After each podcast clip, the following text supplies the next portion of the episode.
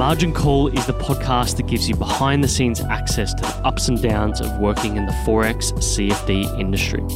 We interview the people that keep the show on the road, giving you insight into what makes the industry tick. The series is guest hosted by myself, Jordan Michaelides, and produced by the team at Neural Media. To learn more, visit gomarkets.com slash podcast. That's G O M A R K E T S dot com slash podcast. Or take a look at the Go Markets suite of products at gomarkets.com. Go Markets is a derivatives broker, and Jordan Michaelides is the managing director of Neural Media. All opinions expressed by Jordan and podcast guests are solely their own and do not reflect the opinions of Go Markets, an AFSL license holder.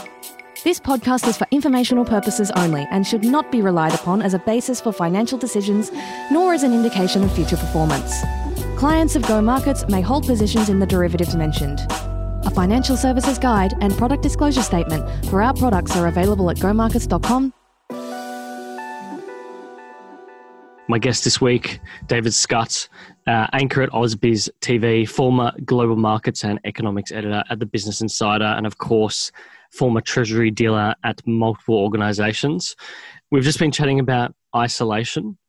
Well, not so much isolation, but lockdowns. Uh, you were saying that it's what around 16% or so capacity at uh, at Barangaroo, I think where you are at the moment. I did a tour of some corporate offices probably June or maybe it was even May once we sort of came out of that first lockdown. And I remember thinking commercial real estate is delusional at the mm-hmm. moment. What's your sense on commercial real estate based on what you're seeing? Do you think that people's pricing and behaviors should change in the next six months? I suspect so. I think that the way that we did things pre-COVID when it came to the office environment has changed forever. Uh, in my job, I get to interview a lot of smart people, a lot of people who are in, with skin in the game as well, and they pitch both sides of the view. But we've been talking about you working from home for months now, and I see no evidence, particularly around here in Sydney where I am, and not just around Barangaroo, but elsewhere, that there's no great rush to go and get people back. We speak to numerous people from the big four banks. Almost all of them are still working from home, and those that do come into the city are on a rotational basis. Now, you go and think from an economics perspective, are they really going to go and try and increase their footprint of uh, office space to go and accommodate for, uh, for social distancing? Uh, these no. businesses that are profit profit driven, I cannot see for the life of me that they're actually going to go and do that. It means that the things that we've seen that over the past few months, I believe, will become common nature in the years ahead. It'll be where you can work from. Uh, as long as you've got the ability to go and do your job remotely, you'll be allowed to do so. Do you think that, or are there things that you've missed? as part of that standard i mean obviously you're in the studio regularly as an anchor but I, I, that's something i've spoken about with other guests like what will slingshot back and some people have made the argument that you know we like that social contact and there will be people who crave being back in an office Oh, I, I absolutely love being around people. I love having a chat. I love having a beer after work on a Friday. It's uh, it's something that uh, is part of ingrained in my culture from um, way back at the uh, the banking side of things to the way here. I love to go and have that interaction. Go and uh, have the choice to go to restaurants, uh, go and catch up with people. I do miss that. I do have the opportunity to go and hang out with all my crew here at AusBiz. Uh, everyone is still in the office. We're all, I know, close knit. We've become even more close knit uh, over these past few months, given the circumstance that we're all dealing with. But uh, I do miss that social interaction. Uh, even just across the entire city, it is uh, it's like a ghost town here in Sydney. Although we're not under lockdown conditions, we might as well be because so many places are shut down at the moment. Uh, you try to get something for lunch, you go walk around. Either the places are closing down at like 1.30 uh, because there's right. literally no demand there, or the places don't open at all. They're all still shut down. Really? Is there many of your like because one thing that's happened here is obviously everyone's pivoted towards takeaway. And i mean to here locally you just have to. Otherwise you you're you're basically shutting down completely or you're going to go broke. And everything has to of course be shut by 8 p.m for physical takeaway. So you can still do takeaway on your apps with pickup and all that sort of stuff. Um, have you noticed businesses or locals that have pivoted well in this environment?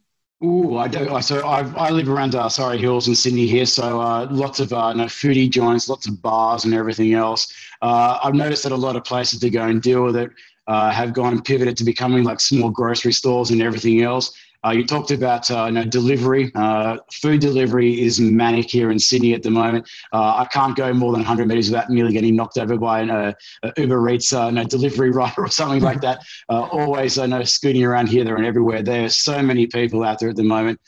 Obviously, people can't go out. People are afraid to go out. Um, there's also a lot of people, unfortunately, who have been displaced in their previous jobs, so they're looking for for work at the moment, who are willing to go and do that as well. So it seems to be feeding into each other uh, this process of, uh, of the food delivery. Uh, once again, one of those things potentially that could go and change the way we do things forever.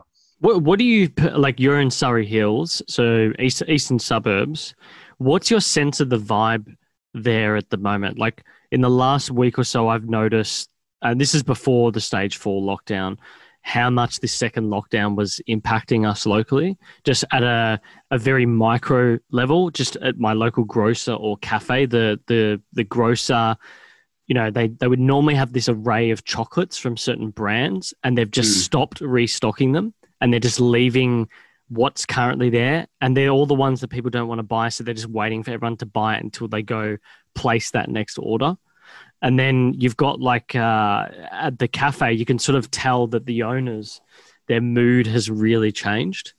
Um, but I think in this week in particular, people have shifted to being more positive. But I guess being Melbourne, we're always ahead of the curve with these sort of things in fashion uh, with our lockdown. So, what's what's your sense of the the mood in Sydney at the moment?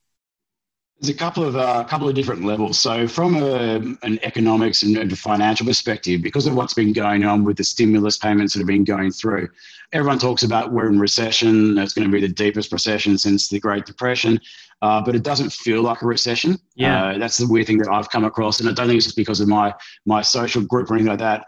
People have, have still got pretty good levels of cash flow coming through. So people are kind of behaving like they would, but we talk about, oh no, the recession like it's almost past tense, but it hasn't actually gone and really hit us yet.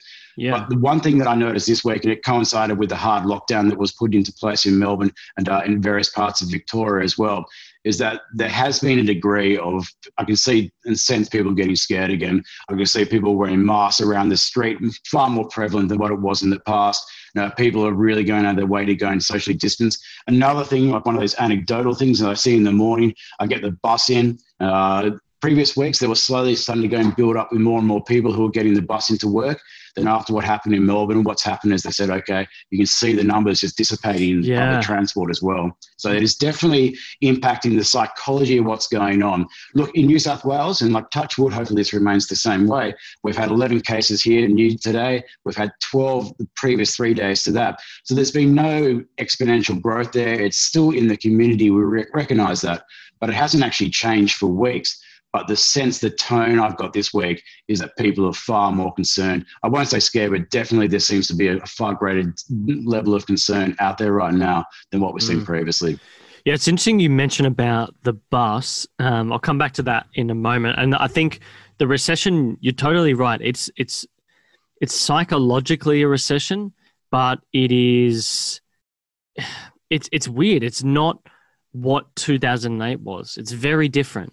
Um, and I do wonder if that means that there is still potential for somewhat of a slingshot back with people uh, maintaining household savings. But I, I also know that um, if you go read or listen to the Martin Norths of the world, you'll see that households are very much financially under pressure as a as an aggregate.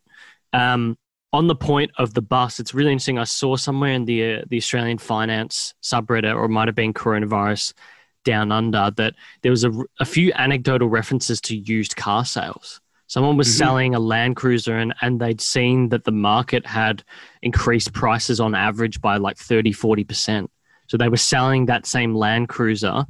Uh, you know, this is a person who's a used car salesperson for like roughly 30 to, to 40% more, which is really interesting. So I wonder if they're, that's permeated into the way, the behaviors that we have. People would still be going into work, but instead of taking the bus, they're going in by car.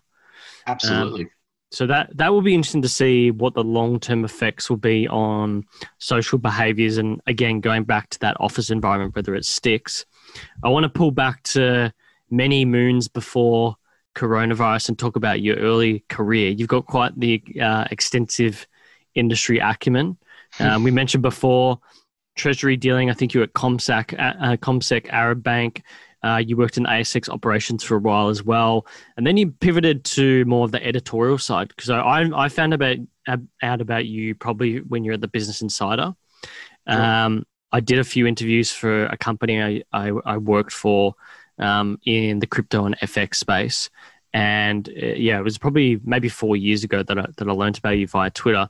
And now you're at AusBiz um, with a little stint in between there at uh, the Sydney Morning Herald, I think it was. Yes. So, what what was your mindset like when you're in treasury and dealing land and, and moving to more of the commentary side? Well, it was a really interesting time. So that was the uh, early days of quantitative easing. So we came through the uh, great financial crisis, the global financial crisis, the European debt crisis had come and gone, and it was basically peak uh, central bank intervention, well, at least until what we've seen now. And uh, so I was basically a spot trader. I'd go in, uh, and, and dealt in uh, FX, G10 FX, a little bit of rates, but all the volatility that allowed me to go and do well during the, uh, the GFC and those those periods that, that followed, it all died down. And um, right. I got tapped on the shoulder eventually by Arab Bank. I don't hold that against them in the slightest. It was very difficult uh, to go justify increasing limits to a certain point to go and try and maintain that level without taking on too much risk.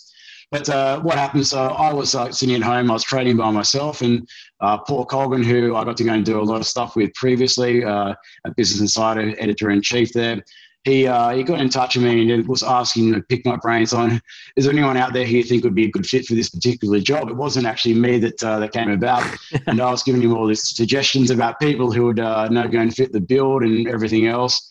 Uh, in the end, we came to uh, know, a bit of a negotiation, a, a, call option per se, when it came to uh, know, my remuneration, how I'd go and be rewarded if I came across and, and changed uh, and pivoted career, and uh, made the decision to go and try something new, test myself out and uh, Business Insider happened, uh, and then wow, what a journey! Four years of absolute uh, mayhem and chaos. Uh, loved every second of it. Great team, but uh, that's uh, that's how it came about. It was uh, one of those career path things where I really didn't yeah. decide it. Uh, fate decided it for me. Why, why do you think, or what in, in terms of your personality, do you think really lended to market commentary? Uh, I was lucky enough to have some really good tutors in my uh, in my financial career. Uh, a lot of smart uh, guys and girls who taught me the various ways about things worked and uh, the mechanics behind how markets moved, how economics moved into the strategy side of things, moved into the trading side of things. So I got that, and then that allowed me to go and also express an opinion. And uh, one thing I'm not afraid to go and do on occasions is to go and express a view on certain things yeah. uh, particularly when it comes to financial markets and economics. It's, uh, it's whilst I'm not not trying to go and be pretend that I'm an expert in any of these I know fields uh, to the level of absolute specialist. Uh, I think I've been doing it long enough now to be able to have a say. And uh, I, I really enjoy it. Uh, some people uh, like it, some people uh, don't like it, but that's what carrots and market. So you've yeah. got to have uh, you've got to have two sides to every story. Well, it explains a lot. You know, you mentioned before that you like uh, the social aspects of work, being able to have a beer with staff and team members afterwards, or or go out afterwards. And I, I thought I was very similar. I was I started on a trading desk, and then I moved more into the commentary side of things.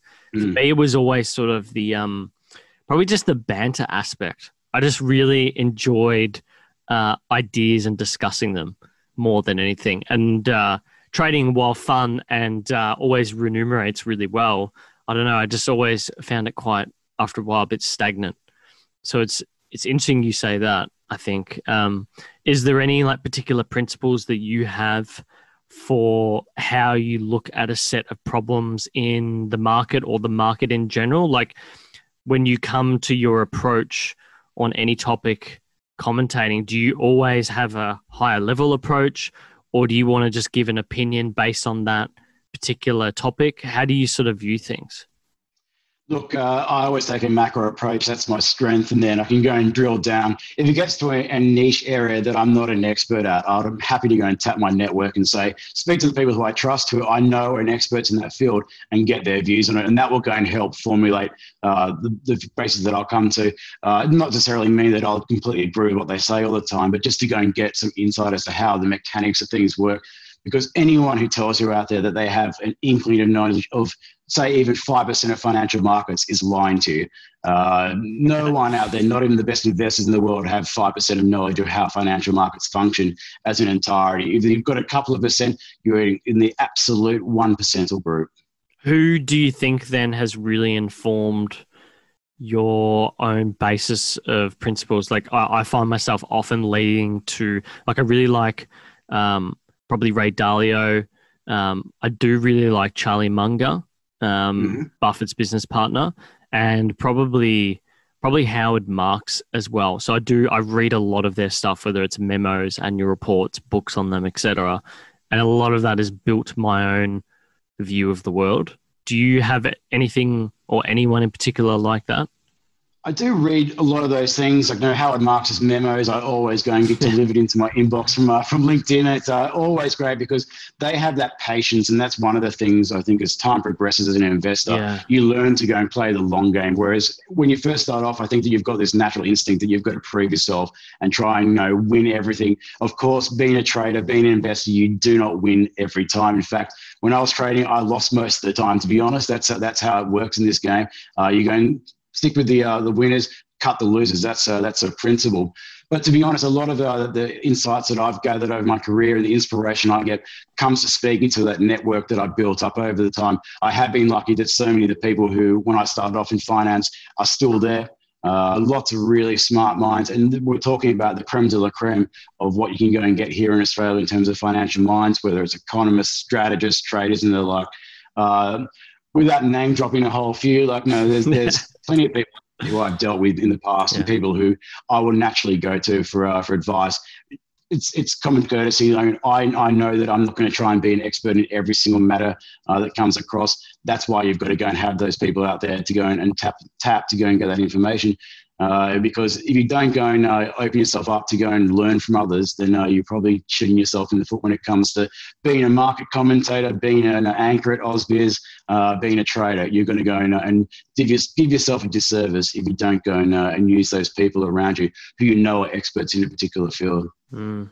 What, what did you think you were going to be when you were growing up? Oh, good question. I was uh, doing a lot of uh, tourism subjects at uni and everything else, so I thought I'd go and work in the tourism industry. So really? that was uh, that was initially. I thought it was great to go and maybe run a resort somewhere. And I've been tra- lucky enough to go and travel the world as a kid with my parents, and uh, got to go to nice sort of resorts around the place. And I thought, you know, I've got a pretty good mass brain. I've got a pretty good mind to go and uh, try and organise things. Maybe that's something I'll do and then uh, just happened to be at 2001 uh, september 11 happened unfortunately and uh, that put an end to that and happened to go and coincide with interest rates being dropped to rock bottom and the start of uh, what was at the time one of the biggest bull markets of, uh, of history and uh, kind of naturally fell into financial markets. That's that's how it all ended up for me. But wow. when i first started off finance was always something that i found interesting. I was you know, investing in stocks when i was 16 years old uh, even earlier, actually, I think from 2016. But uh, I always found that interesting how it all works. Back then, I was absolutely novice behind the ears and I uh, had no real idea. It was trial and error. But that's how it started off. I think was the, uh, the ASX share market game, actually. I think yeah. I still run it now. Uh, yeah, they, still, they still do. Minotaur Resources. Minotaur yeah. Resources uh, served me well. They, they uh, discovered uh, some uh, some uh, deposits at their mine there and uh, up and away. And so I did pretty well in that competition from memory. Oh, that game is still going. Um, it's actually quite amazing how that thing is still running. Uh, I yeah, I remember doing it at uni. Everyone would talk about it at uni. It's like, oh, have you heard this uh, ASX game? You can win X amount of dollars.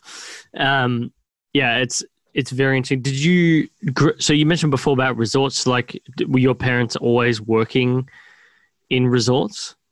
No, so we were just lucky to go. Like my, my dad worked very hard. We were lucky to go and travel around lots of uh, lots of places. I got to see uh-huh. a lot of the world when I was younger, and um, I just uh, know just a lazy place uh, in, in Phuket or maybe uh, Fiji or something like that. And I always thought, you know, mix the best of both worlds. You know, live in a resort, manage a resort, you know, have to get the lifestyle aspect. But uh, that was a that was a pipe dream at some point, but uh, it obviously didn't end up that way. I'm sitting to you uh, talking here in Sydney yeah, and uh, Ausbiz as a TV anchor, so that's uh, that's how life can go and, and do a 360 year. So uh, that's that's what it was at one stage, but uh, obviously didn't end on that path. Is that permeated into a hobby at all? Because I'm a big um, I wouldn't say aficionado, but I really love uh, the ability, particularly running a business, to get frequent flyer points and finding places that I can go and, enjoy, like in Thailand, sitting on the beach somewhere. Uh, have have you sort of turned that into a l- little hobby at all, or are you too committed to the finance game? Uh, look, I don't mind. I don't mind travel. To be honest, I uh, there was the uh, the annual trip to uh, to Europe for a few years uh, in a row. There, I'm, I'm missing the, uh, the opportunity to go and travel this year, as so mm. many other people out there, there as well. But yes, I did make it to to platinum frequent flyer status with Virgin. What that's going to be worth now, I'm not too sure. But Bain Capital, if you're listening out there, make sure you go and look after us who, who were loyal in the past. Now let's um let's talk about AusBiz. What's that been like so far? You've been there for or since the start of the year? Yeah, so I joined uh, in uh, early April. No, April. early May, should I say? So it's uh, so I've been on board now for just on three months. So it's uh, a steep learning curve. I've never done any TV. I'm still definitely not a polished product. You can probably tell from the, uh, from the podcast, the video cast uh, quality here that I'm still a work in progress. But uh, the team is fantastic. Uh, such a great idea. We get to get tap access of I know, really, really smart minds from all different fields out there, whether it's corporates, whether it's you know, strategists, economists, uh, politicians, even. It gives you a real gamut of you know, ability to go and, reach out and touch them, talk to these people, and, uh, and get a whole bunch of ideas and help fuel the debate, which is healthy in, uh, in a democracy such as Australia. Do you have you found things during uh, COVID for the business? Like obviously, short term media requests would have massively spiked. I think uh, there's only a few industries, and media being one of those, that has really boomed during this period. Although we know, I know coming from the creative and agency game that ad spend on things like papers and so forth are quite down. Um, even on some, I think Google was down uh, eight uh, percent in ad spend. Uh, mm. I was reading on Mum, Mumbrella the other day. What's the last few months been like for the business? Have you gotten a sense of what that's been like in the short time you've been there? I'm not privy to all information, but uh, I've been uh, made aware that uh, we're, we're tracking to where we wanted to go and be, even without the coronavirus being around. So uh, I know that our users are growing, our streams are growing, our, our time uh, listened and watched is, uh, is also growing. So it's all about now building the presence. We are not doing any marketing spend whatsoever at this point really? in time. It's all organic, wow. and we don't see the need to do that. we've got people like you know David Koch, obviously an investor, and obviously someone who appears in the program as well. Uh, all those things feed into each other. Myself, I've got a fair uh, fair presence in uh, in social media circles, or at least when it comes to Twitter, and that's how it's done. But uh, it's uh, at this stage uh, we're growing nicely. we're getting more and more reach. We're getting the ability to go and attract those people who maybe in the early days we wouldn't go and get the opportunity to go and speak to. So I'm really excited. The uh, the prospect working with a, a, bunch of really experienced people as well who have been in the TV game for such a long period of time. It helps when you're going to pivot your career because this is something that no only no, four or five months ago I had no idea that I'd be doing. I didn't think yeah. I'd be speaking to you as a TV anchor at AusBiz. I was uh, sitting there at the uh, Sydney Morning Herald covering markets there. That's what I was doing, and all of a sudden, uh, life changes once again.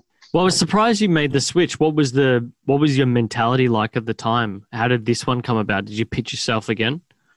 It was the opportunity to go and challenge myself and uh, and learn a new skill set. Uh, it was just one of those things where the opportunity arose really quickly. It was a tough decision. I know for a lot of journalists out there, the uh, opportunity to go work at a, a, publication such as the Sydney Morning Herald is one of those things where you, it's a dream. You would love to go and be there it was but at this stage, it's like, well, it's a startup mentality. And the one thing that attracted me to AusBiz as well was that when I first joined BI, it was very much a startup environment, although obviously yeah. a much bigger brand in the United States and elsewhere. It was that really tight knit group of people, and you're all pulling in the same direction to go and achieve a goal. And that was one of those selling points. And uh, not for a second do I regret my decision. I've still got a lot of good, fr- uh, good friends at the, uh, the Herald, everything else. Uh, but uh, I'm really glad that I made the truth it's a very. I was chatting to um Chris Gore, uh, former CEO of Go Markets, recently, and uh, he used to do a lot of commentary on Sky News, and we, we were just chatting about it over a drink, and we were like, you know, it's it's it's about time that there was something branded similar to this, and in the platforms and the way that it's broadcast makes a lot of sense. Um, going, you know, when you look at Sky News, a lot of that stuff is all cable related. You need cable access, um, whereas this is reminds me a lot of what Kayo has done for for me as a footy fan. It's really changed that access point of view. So it's really exciting. I, have I've enjoyed uh, watching it. I've noticed a few more places now because a lot of our clients are in the finance space. Mm. There's more places that are starting to have this. You know how you go into some workspaces and they've got Sky News on the TV. Well, I've seen a little bit of AusBiz recently, which is very interesting considering it's such a new product. Um, very happy to hear that. Yeah. So it's been it's been quite interesting, and some people actually put the two next to each other on different screens, which is uh, which is always interesting. Look, we've spoken to a few guests recently, and uh, the producers of the show want to get each guest sense of this at the moment. The biggest thing, particularly for a lot of people who listen, who are sort of in um, that millennial generation, there's not been much of a, an investment opportunity over the last few years, and COVID, while absolutely horrendous, is an opportunity. Like it, we I know that from uh, March, even just the opportunity presented in the market. So, I guess from your perspective, how have you thought about the opportunities in the market over the next few months? Are you the type that is saying, I want to see what actually happens when some of these things come to reality in, say, September to December? Or are you the type that um, has has looked at the market and gone, I'm going to snap up these opportunities when they're there? When there's opportunities there, you should go and take them. It's always good to go and have some uh, some spare cash flow or the ability to go and tap a, a debt facility of some description uh, to go and do that. But one thing that we know for certain is going to be you know in place for years, if not decades, is easy monetary policy uh, from central banks. That is not going to change. We know what's going on yeah. with bank balance sheets. We know what's going on with uh, with M2 growth at the moment. When you put those together and you look at what's going on in the environment, when you're going to see a situation where central banks globally are going to go and keep their foot to the absolute the floor when it comes to you know, trying to pump out as much stimulus as possible for such a long, prolonged period of time. That is only ever going to go and benefit asset classes. In particular, physical assets are, are one area that I think is going to benefit. When you can't go and replicate something, you can't just go and digitally create it. Something you know, like uh, you know, property is one where I think at the moment when you yeah. look at various areas, there are some places that are obviously very expensive around this country. There's some places around the world that are obviously really expensive as well. But uh, you look at that, it good property in a good location, uh, not necessarily in one of the big capital cities as well. Now you go to look at places like that and think, well, money's going to be free for a long period of time. There's going to be a lot of demand to go and, work remotely. There's going to be the change of situation where people who have the opportunity won't be working in an office; they'll be working from home in the lifestyle aspect. So to me, one of those things is uh, know, yeah. good property not just any property, but good property. Doesn't necessarily have to be residential as well, to be honest. You also look at other things as well. You've seen gold has gone uh, to the moon the last couple of weeks. Fresh record highs in US dollar terms, I think, today as well. It may have hit uh, fresh highs in Aussie dollar terms as well again. So things like that, which there's a finite supply of, a finite supply of things that are desirable. That's the kind of assets that I'll be looking at. Uh, in the stock market, you've got to look at things where a company which has got a good balance sheet, and to be honest, in the environment we're about to go and enter, there's so much uncertainty. Yes, there's some uh, some shooting stars out there, some growth stocks that get a, a lot of headlines, a lot of publicity because of the sheer uh, pace of their share price growth. But you want a company where it's got some kind of background and it's got yeah. the ability to go and withstand what we're going to go and see the next uh, next few quarters, which is going to be some pretty tough times if we start seeing this stimulus pull back. Yeah, we'll chat about that in a sec. But I think um, I, I'm uh, I found it really interesting. I don't know if you'd noticed this on Twitter. You've got sort of that that skeptic element of the finance Twitter where hmm. um, there's people who are gold bugs or whatever, and there's a lot of people that are surprised by what has happened in property. Now, prices have come down, but I think people expected the market to crash more, or at least crash um, and I, my perspective on it has changed in the last month because it's starting to make a lot more sense to me. If if you've got an environment where money is the cheapest it's ever been, people realize that and want to go get a house or get a bigger house if they can afford it. Mm. But there's less stock being built as well. Mm. Um, so we're sort of in this weird, perplex situation because people are drawing stock off the market because they don't want, you know, the risk of selling in a supposed down market or getting infected people in their house or whatever that psychology may be. But then you've got super cheap money. Um, and I just heard this this estate agent in LA talking about it because obviously the the US is the king of printing money. Um, so that that has really really changed my mind a lot on that. Um, on the the economy, you mentioned dark times. I think uh, I don't know if we were chatting this beforehand, but unemployment. I think that they were talking about some of the prospective figures today, um, or at least I saw Josh Frydenberg talking on Sky News earlier. Uh, we're probably looking at ten percent unemployment, and I think he was saying that real unemployment is probably like fifteen or sixteen percent. Retail in Victoria is nothing now because they're not allowed to be open. Uh, how do you see these headwinds impacting the economy over the next few quarters? And I, I want you to think about it granularly because all the times we look for sound bites and say, oh, well, there's going to be a recession in the next year. But I feel like there are certain key things that are going to happen. It's the change in JobKeeper in September.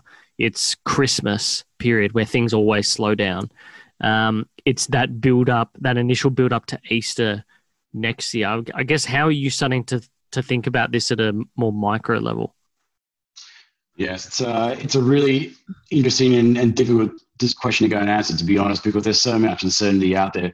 But the one thing I know that uh, when it comes to recessions, we talked about the unemployment rate. We know that the unemployment rate has been basically uh, artificially held low by what's going on with JobKeeper at the moment. We know the classifications that ABS is using. It's not the only mm. body out there around the world that's going and doing this to go and try and keep a lid on the official unemployment rate, which is obviously much higher in many places. But uh, look at any circumstance over uh, any period of time when it comes to a recessionary period over time. Often, what happens is the initial shock takes place, unemployment starts spiking very quickly. We're seeing that here already in this occasion. And then every single time, and you look across eons, you look across any jurisdiction, any place around the world, and it takes years for things to return to pre uh, pre crisis levels or pre recessionary levels. And given what we've been going through here in Australia, I think that we already were struggling prior to this uh, this yeah. COVID crisis. We had very sluggish economic growth a lot was made of population growth. And when it came to you know looking at GDP per capita, people would go and point out all the time that uh, hey, look, if you go and remove uh, population growth, we're already in a, a, a per capita growth recession. Uh, we looked at retail sales, all those kind of things were going pretty bad. Even though no, the property market had boomed so much, we'd see so much debt taken on, that had gone and brought so much demand forward. that I think that the policymakers out there, including the RBA, were really struggling to go and stimulate the economy, to go and get enough momentum going. Now we've got this in the mix. We've been obviously thrown a whole bunch of stimulus that's been put out of this, uh, whether it's lower interest rates, fiscal stimulus in particular, has been a massive play. But that's going to go and come to an end. At some point, the same levels that we've seen previously are going to go and stop. A lot of these businesses that have been put on ice, per se, are going to go and, and fail, unfortunately. There's a lot of marginal businesses yeah. that are already out there that are never going to come back. That's people who are going to be unemployed. So the one thing I know with any certainty is that even if we get a vaccine tonight, we we wake up tomorrow morning, fantastic news, we're all going to go and be able to go get a shot in the next few months and go get back to normal. It will still take years. And the biggest concern that I have is that people younger than, than I am, so we're talking about uh, those who are about to go and enter the labour force in particular, we already know that youth underemployment was yeah. way too high, um, unacceptable levels. And unfortunately, it's going to be a lot of those people, I think, who are going to suffer the most. That leads to a whole rabbit hole of areas when it comes to uh, income inequality, asset inequality as well. But that's for another that's for another day to go and discuss. But that's going to be an issue that we're going to be dealing with for a very very long time, unfortunately. Well, if you were, I've been asking people this question: if you were made treasurer overnight, what would the next 90 days look like for you? Ooh, that's a very good question. Uh, so, what they need to go and do is they need to go and give people confidence. They need to go and stick with policy settings and not go and flip and flop all the time. The best approach for me is to go and, at the moment, is to overstimulate. You'd rather go and deliver too much stimulus than not enough If you right. go and pull back too early, uh, then you run the risk that you're going to go and prolong a really serious downturn. Unfortunately, the government, as much as they want to go and, and they were talking about you know, bringing back in black and all that kind of stuff when it came to the uh, to the budgetary position that was supposed to be uh, for the last financial year, that's gone out the window because this is the option that they've got to go and face. Either you go and stimulate and you overstimulate now, and you go and prevent absolute collapse in, uh, in the labour market, you know, massive unemployment, or you pull back now and you watch that go and do the same thing. So you'll see unemployment spike higher, you'll see recessionary conditions, and you'll still end up with a massive budget deficit. One way or another, you're going to go end up with a budget deficit. So you need to go and support the labour market now because that will mean that the trough will be far lower and you can actually start the organic process where the private sector can go and start taking over. So three months, what they've got to do, they've got to keep their foot to the floor and keep pumping money out. That's what they need to do. Mm. It's interesting because that's something you're you're talking about with that longer term impact, and it's it's something that traders are really aware of. Like for every ten percent you lose, you have to make back uh, something like fifteen or twenty percent to even break even. Mm. Um, I get back to that original dollar point, and I think that's sort of how people need to start thinking about it is you've got to prevent those losses because your average person can't minimize risk as well as say the financial sector.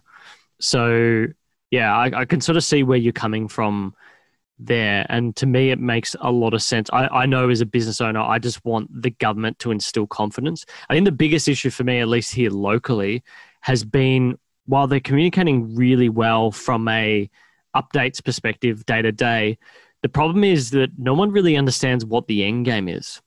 Like I, I have these debates with friends when we catch up on Zoom calls. What's the end goal here? Like, is it a vaccine? Uh, is it a therapeutic? When do we start making decisions around uh, the financial implications versus the health implications? And I, I hmm. don't know that anyone's actually. The closest answer I've come to is that mask wearing is going to be mandatory and it's the only way to prevent longer term infections than continual rolling lockdowns and openings up where you have these spikes in cases and then coming back down again.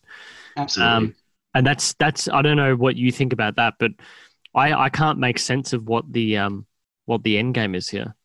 Yeah, you think that the way that's going in Victoria at the moment, that it's eradication, but I don't think it's really plausible at this stage. I don't think no. you're going to really eradicate this virus. We're seeing elsewhere around the world. Unfortunately, they were talking about how they would go and lessen in summer months. Well, what we're looking at in the United States and now in parts of Europe again, uh, certainly uh, in the northern uh, parts of South America, it's just absolutely rampant, isn't it? So it's going to be very difficult to go and completely eliminate the virus. I know that they've uh, had some pretty good success in New Zealand but they went and managed their hotel quarantine very well, didn't they? Yeah. So uh, that was when I look at uh, when I look at everyone in Victoria and particularly in Melbourne, what you guys are going through at the moment, I'm just seething that uh, what happened with that uh, particular one uh, thing with the hotel quarantine because this essentially is what has caused all of this uh, mayhem at the moment, and uh, it's going to be a very expensive lesson for everyone here in Australia. But yeah, that's um, going off tangent a little bit, but certainly it's, we're going to have to go and learn with it to go and deal with it for the time being. We know that there's probably going to be some pretty good treatments out there at some point.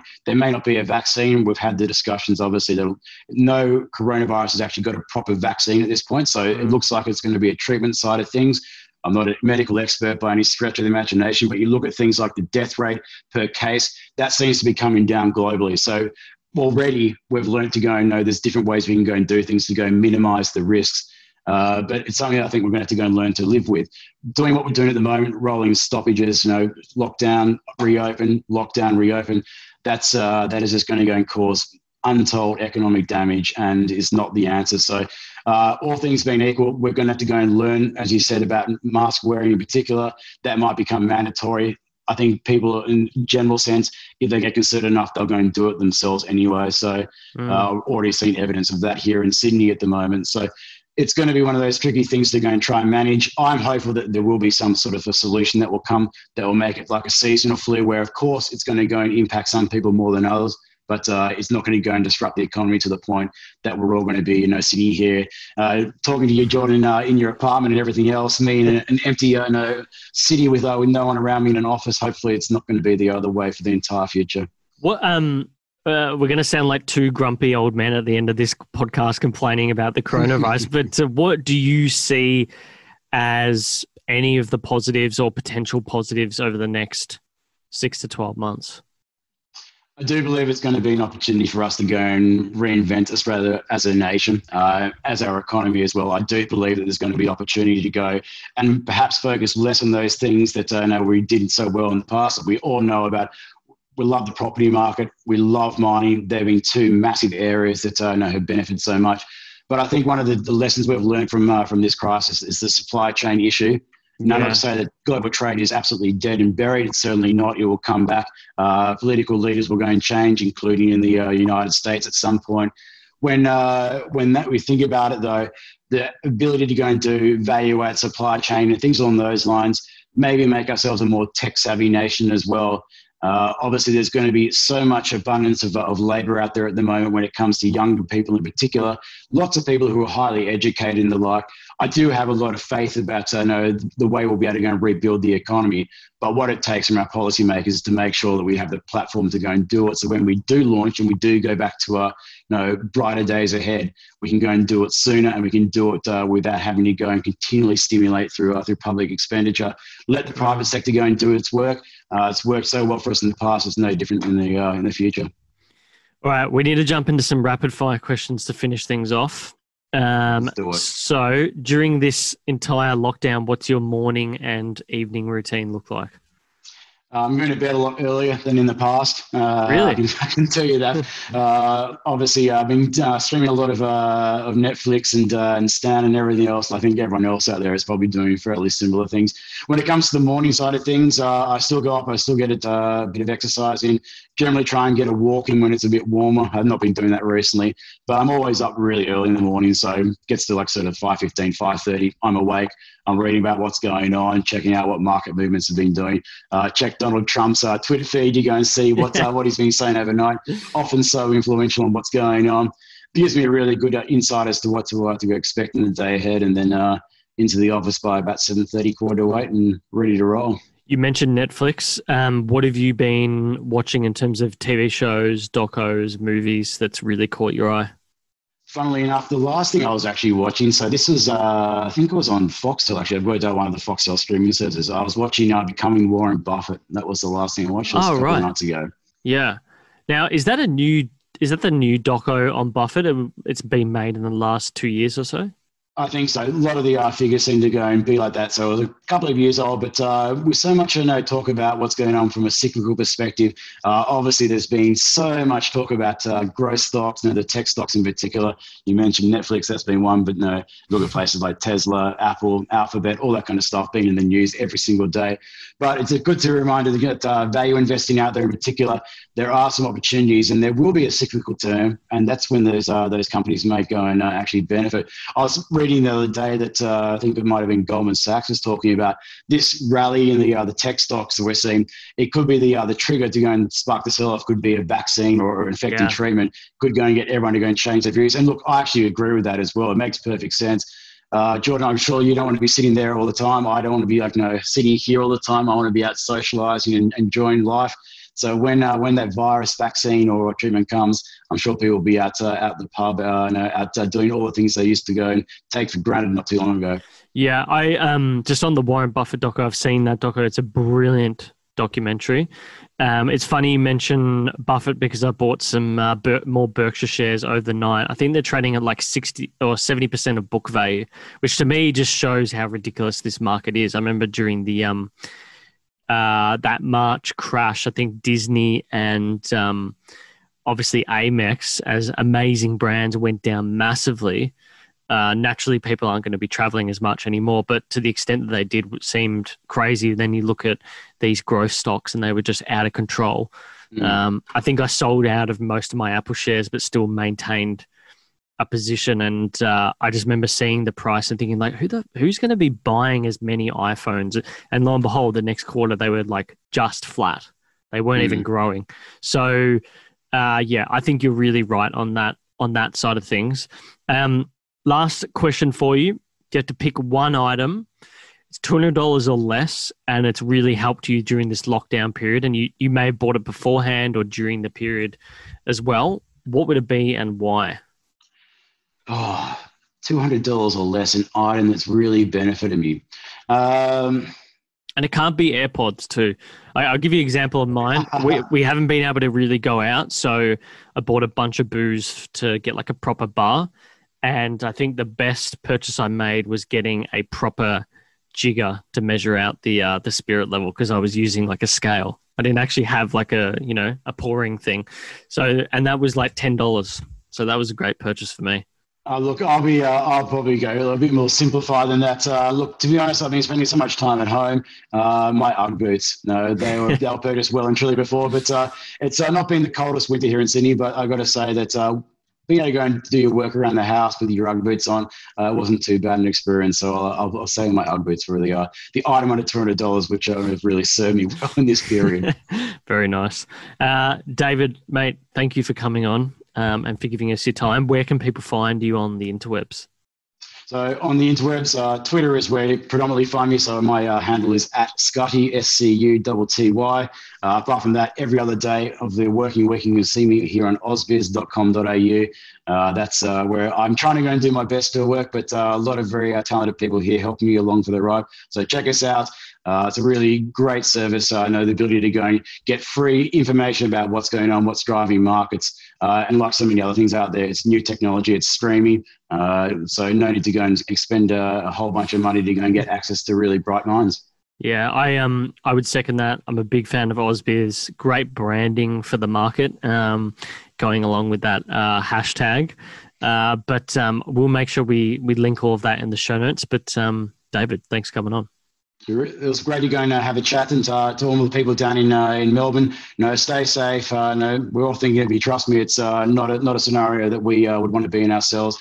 Uh, hopefully, we can go have a beer one time soon. Definitely. Thanks for listening to Margin Call.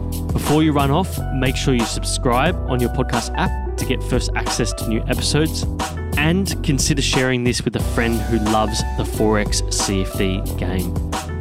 Don't forget to like us on Facebook, Twitter, Instagram, or YouTube by searching Go Markets. That's G O M A R K E T S. Until next time, thanks for listening.